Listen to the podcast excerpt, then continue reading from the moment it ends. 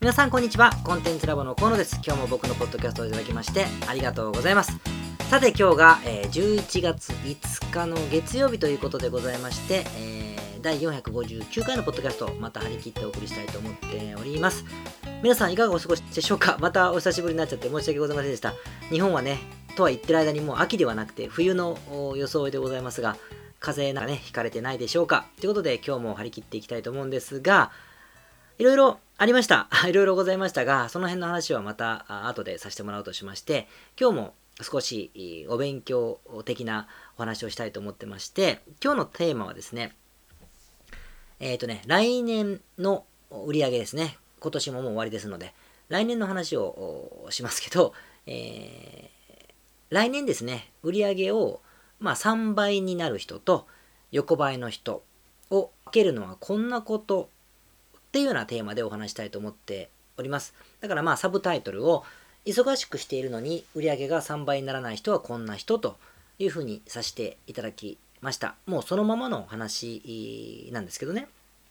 で、なんでこんな話をするかというと、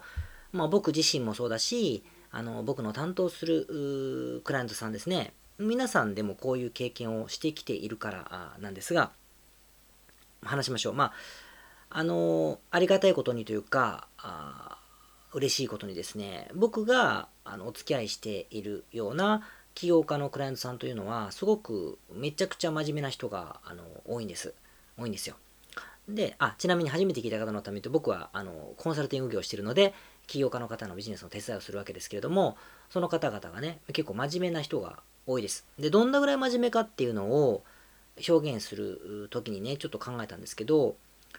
ふとですね、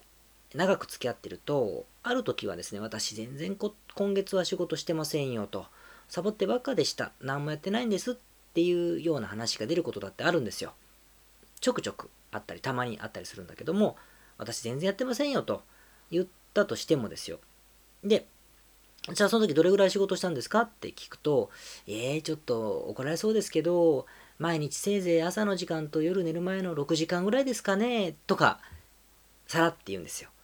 6時間ですよ。6時間。私全然仕事してないんですけどって言ったら月が6時間ですからね。つまり、日常的には多分10時間以上は余裕で働いているんだろうなというふうに思います。別にせっせと荷造りしたりとか、あのネジ締めたりって意味じゃないですよ。労働という意味では多分6時間以上、6時間してても仕事してないっていうし、普段は10時間、12時間、ひどかったら14時間ぐらいはやってるかもしれませんね。なので、まあ当たり前ですけどビジネスはうまくいくんです。死の子の言わずうまくいくんですよ。で、当然のごとく何年も何年も安定してらっしゃいます。つまり金儲けって意味では安定しているわけですね。だって考えたらわかるんですが単純にちゃんと仕事を長い時間かけてやる人って起業する人、してる人の中でもしようとしてる人の中だったら余裕余裕でですね多分5%もいないんですよ。長い時間ちゃんと仕事する人っていないので、相対的に考えてうまくいくに決まってるし、長い時間生き生き残れるに決まってる。つまり、生き残れない人っていうのは仕事の量が、あの、やっぱり少ないですからね。あの、よく言うのは、刀が折れて、槍が尽きてですね、食料も尽きて、力尽きて、バタッと前に倒れる人を僕は見たことないですね。なんか、あの、木陰で進んでると、えー、そこが真っ暗闇になって、えー、行き場所を失うとかですね、いうような感じが多いですから、そういう意味で相対的にうまくいくわけですね。だから、利益も出るし、留保金といって自分の給料を払った後でもね、会社に残ったお金ということもあるし、あと、まあ自分の給料もどんどん増やしていけるだろうし、まあ、スケジュールもある程度はね、余裕がつくので、自由な時間もちょっとはあるということだから、まあ成功していると呼んでもいいのかもしれませんが、ってことですね。バカンスとかも多分年に1、2回は行かれてますよ。日本に帰るだけの人もいるかもしれないけど、それでも立派なバカンスですからね。なんですが、こっからですね、頭打ちするんですよ。頭打ち。もうそれでも十分かもしれないけどね、なったらわかると思うんですが、まあそれはそれで悩みがあるわけですよ。ね、全部サボれてるわけじゃない。仕事はしてるわけですから。頭打ちをする。もっともっと自由な時間が欲しいと思うんですよね。別にシャンパン飲みながらクルーザー乗りたいわけじゃないんだけども、でもやっぱ新しく時間を使ってやりたい新しいことができたりとかもするし、するしね。あと家族と向き合う時間ということを考える人もいるだろうしことになるんですね。あともっとお金の稼ぎたいっていうのもあるんです。それは別にしつこいけどクルーザー乗りたいわけじゃなくて例えばね、えー、両親に家を買ってあげたいという人もいるだろうし年老いた両親の頃ね療養代にしたいという人もいるかもしれないしよくわからないけどもそんなことでちょっとは金がいるわけですね。やりたいこともあったりとかして。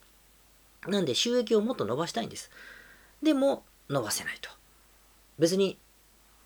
うまくいってるんですよ。だけど伸ばせないと。いうこんな感じっていうのが結構ありましてね。なんでだろうと。いうふうになるわけです。でなんとか抜け出そうとするんだけどもその時のあの対処の仕方っていうのが結局成否を分けていく。これからのそう成長を分けていくわけですけども大体そこで考えるとですねこんな風に考えるんですよ。あの理由をですね理由を例えば顧客対応とか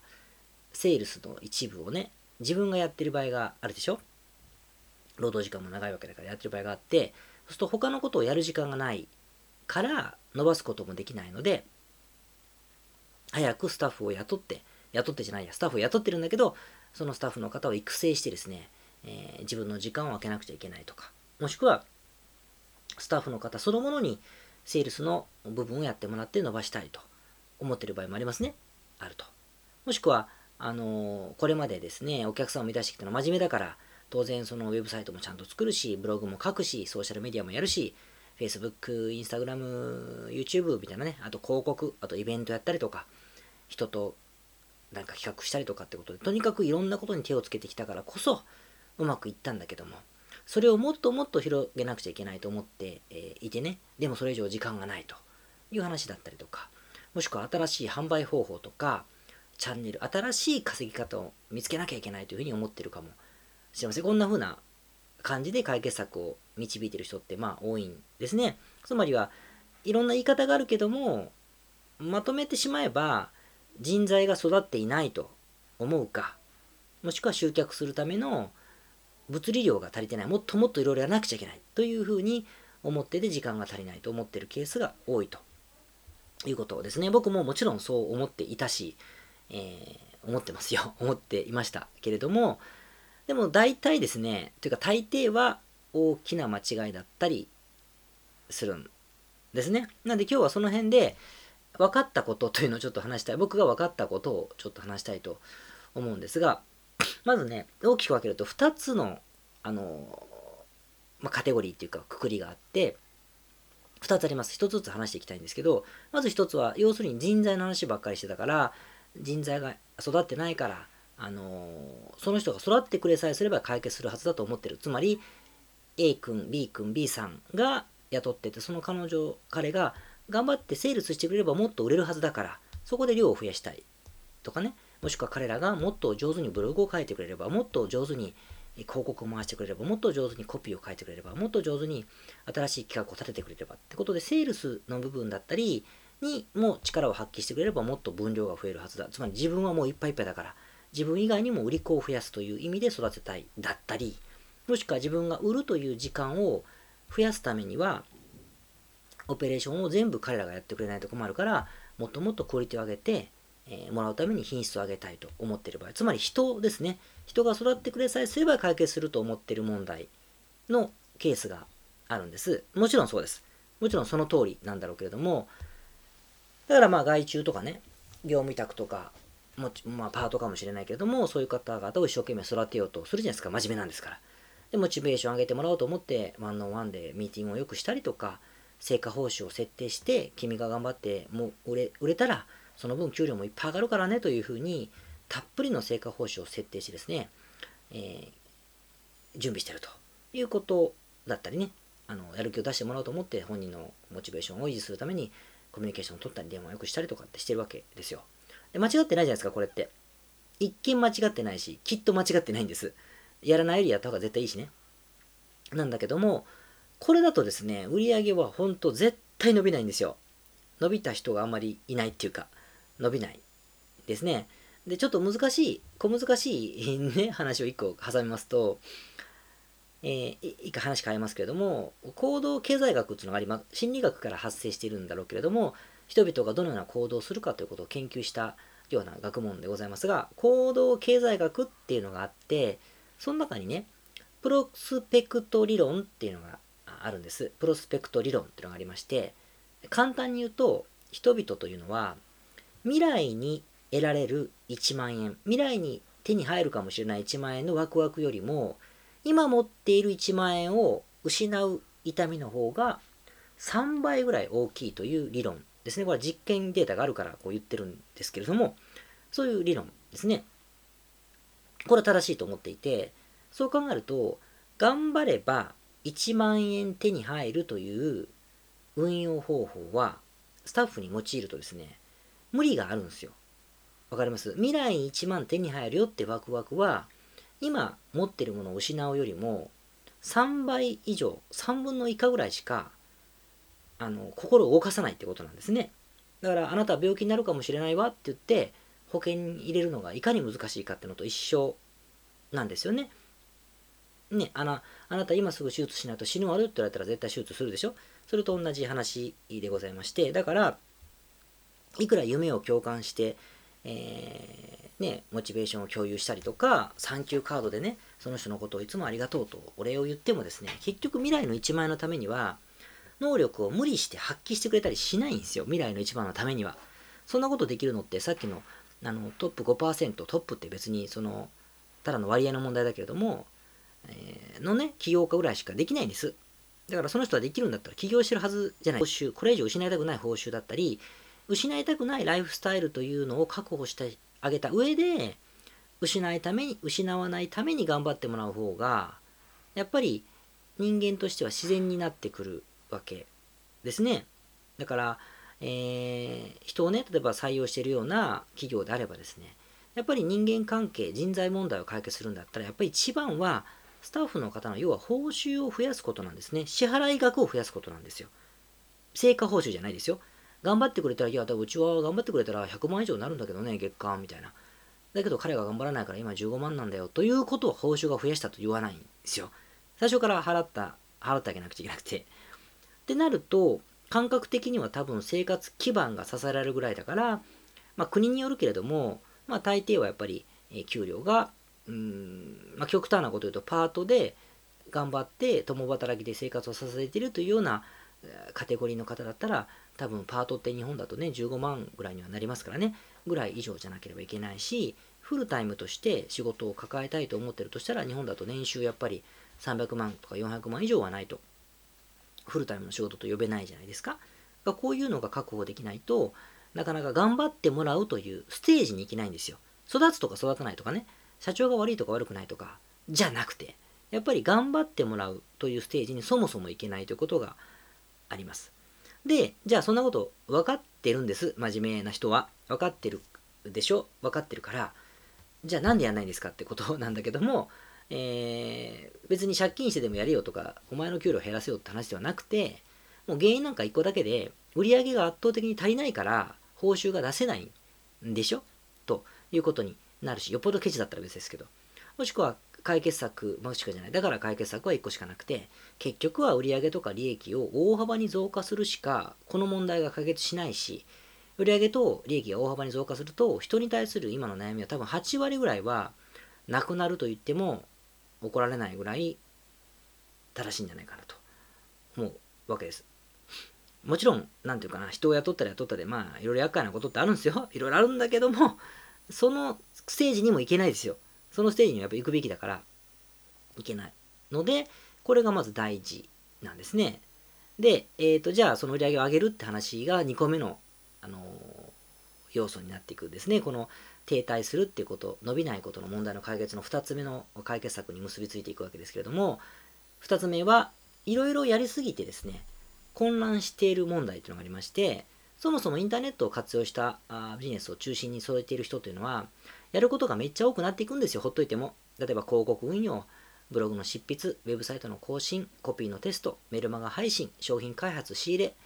えー、ソーシャルメディアの運用、オフラインイベント開発祭、ジョイントベンチャー、ペケペケさんと何かやりましょう。あと YouTube、雑誌に載る載らない、マスコミ対策、口コミ、エトセトラ、もう、いくらでもあるわけですね。で、から今でも手一杯なんですよ。だからこそうまくいったんですけどね。手一杯。で、だから、まあ、気になって混乱するわけだけれども、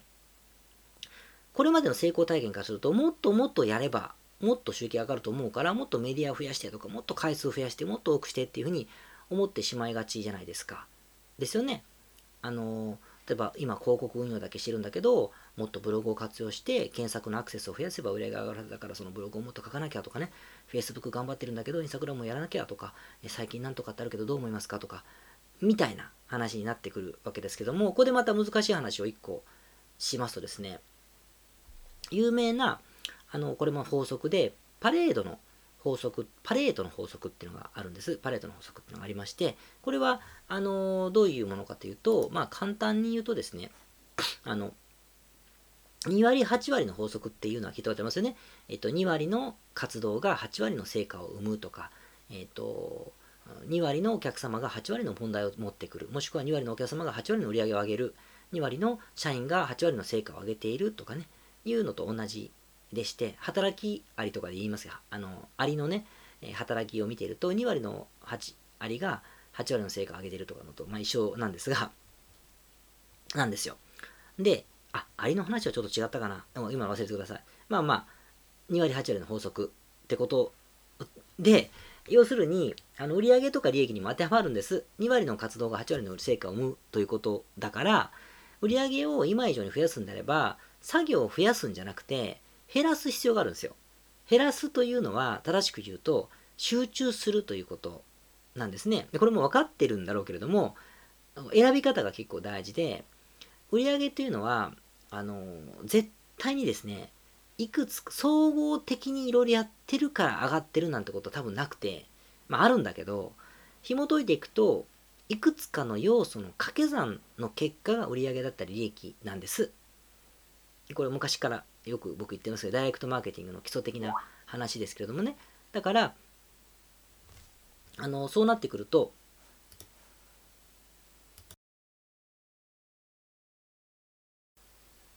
例えばネットとかだとですね、まあ数字で言うと、というか項目で言いますと、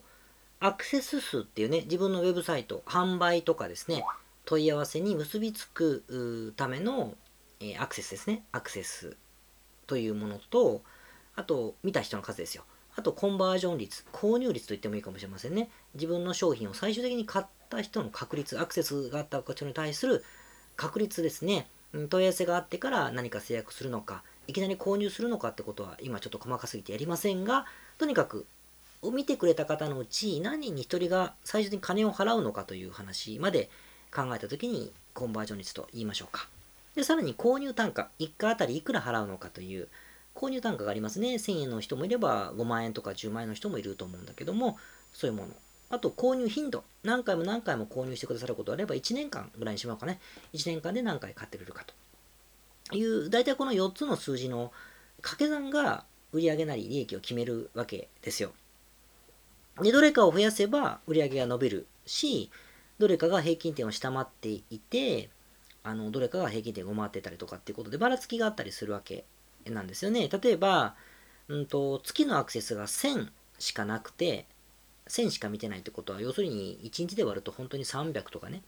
それぐらいの人しか見てないから、広告は少なくても回してない人なんだろうけれども、えー、回してるかもしれないけど、まあ300。で、コンバージョン率が3%だとして、1回に買ってくれる数が、お金が3万円。で、年間1.5回ぐらいは買ってくれる商品だとしましょうか。しましょうか。そうすると、えー、1000のアクセスかける0.03かける3万円かけるってことになるから、えっ、ー、と、90万ですね。月の売り上げが90万円。さらに年間1.5回買うわけだから、年間売上からすると1600万ぐらいになるんです。ってことは、まあまあ、立ち上げたばっかりだったらいいのかもしれないけども、やっぱり自分の報酬もら、利益率もよるけれども、利益率が半分だったらね、うんと、800万程度の年収をもらっていればもういっぱいいっぱいだから、これは儲かってるとは言えないかもしれないけど、でもね、人に頑張ってもらうには、全然足りないでしょ足りない。ですよね。まあ、これが倍でもそうですよね。あの、2400万ぐらいなわけだからね、足りないと。で、ここで弱いところがどこかって考えていくわけですよ。そうすると、コンバージョン率が3%とか悪くないけれども、今足りないのって圧倒的に今1日300程度だって僕言うぐらいだから少なすぎるんですね。ということはやっぱアクセスが重要な業績指標ってことになるんです。こういう数字のことを、えー、KPI と言ったりします。 Key Performance Indicator ってね、大企業にいた人はこれ聞いたことあると思いますけど、 Key Performance Indicator、KPI と言ったりして、社内会議とか KPI はお宅の部署は何とかね、出たりするからね、知ってる方はいるかもしれないけど、まあこれって実は我々でも十分使えてですね、ってことになる。重要な業績を表す数字、業績を左右する重要な数字が何かってなると、今のところアクセス数なんですよ。ってことは毎日行う活動はこのアクセスの1日300つまり月1000っていうのを1日300もねえや1日30ですね。この月1000っていうのを1万もしくは5000 3000に増やすためにどうするかということだけに集中するべきであってそれに貢献しないものというのはえー、コンバージョン率とかね、リピート回数に直接作用しないことで、しかもこのアクセス数にも作用しないんだったらやめるべきということになるし、なるんです。例えば、惰性で続けている Facebook 投稿があったとするとか、インスタがあるとすると、インスタとか Facebook っていうのはウェブサイトのアクセスを増やそうと思うと圧倒的にフォロワーが増えないといけないわけですよね。で、えー、そんなと増えない、増えるかもしれないと思う投稿の仕方だったりとか、ツールを使ってもいいんだけども、やった時に、じゃあフォロワーが実際増えて、なおかつ、アクセスが伸びてるかどうかということを振り返る必要があって、これはもう一月も待たなくたって計測できますよ。できるから、例えば2週間でもいいんですけど、やった時に増えてなければですね、もうこの作業は無駄なんですよ。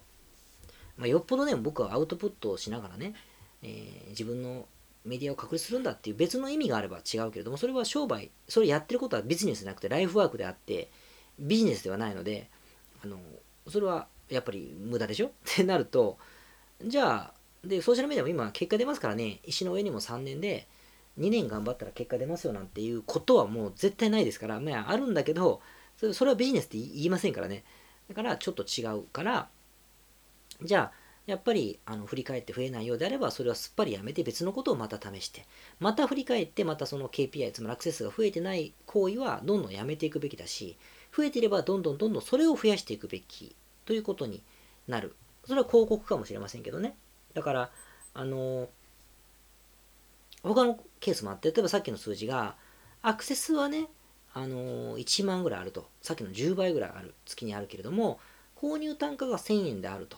で、購入頻度も1回ぐらいしかなくて、でもコンバージョン率は3%の場合は、これ掛け算するとですね、月の売り上げ30万しかないんですよ。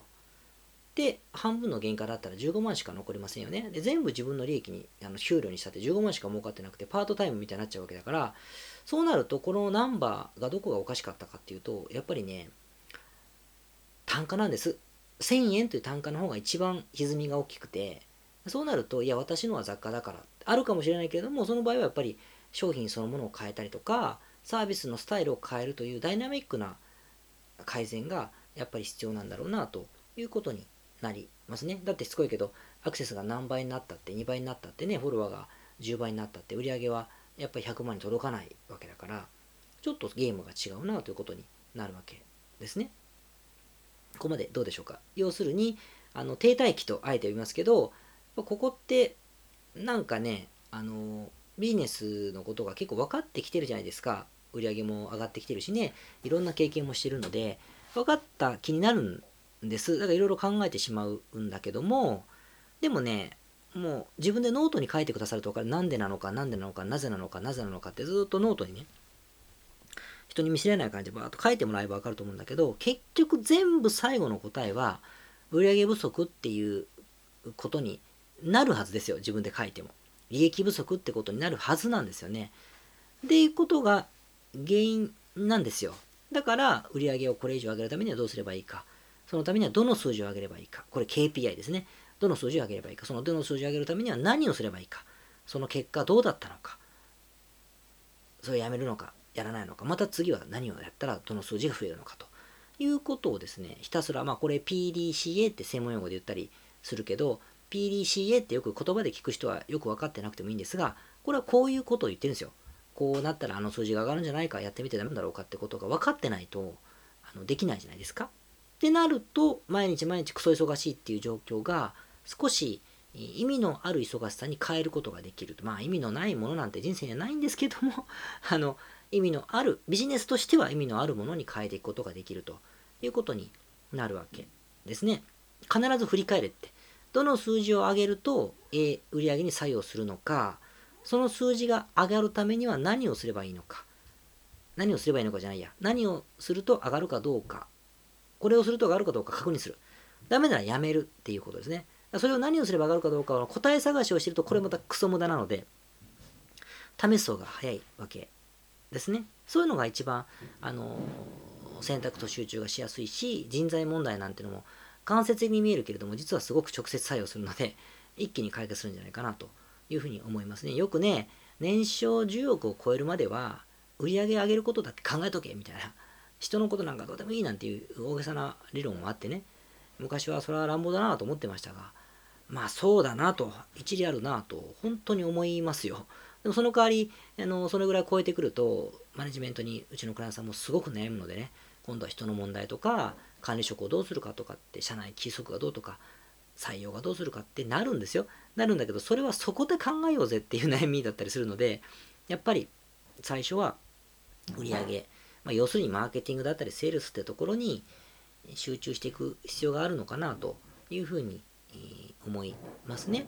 でそうなると、やっぱりなんとなく参加している会食だったり、なんとなく参加している交流会的なものだったり、なんとなく頑張ってるソーシャルメディアだったり、なんとなく出してる広告だったり、なんとなくやってるペケペケということは、無駄が多いことにも気づくと思う。振り返ってほしいから、やった結果違ったらもう違うんだから、それをやり始める前とやり始めた後の、あの KPI がアクセスだとするとアクセスが増えてないんだったら、やっぱりやっても意味がないことなわけですからね、やると。でね、これ言うと、またね、その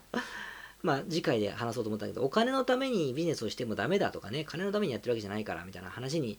なるんですけど、今時って。なるんですけど、まあ、そんなわけないじゃないですか。お金のためだけにやってるわけないんですよ。頑張ってる人たちが。僕だってそうですしね。そうじゃなくて、でも、それはいいんです。それはそう思っときゃいいんですけど、お金を増やさなくてもいいビジネスもないですからね、世の中に。うまくいかないから。なんかそういう意味では、やっぱお金を増やしつつ、お金のためじゃないことのために商売するというのが、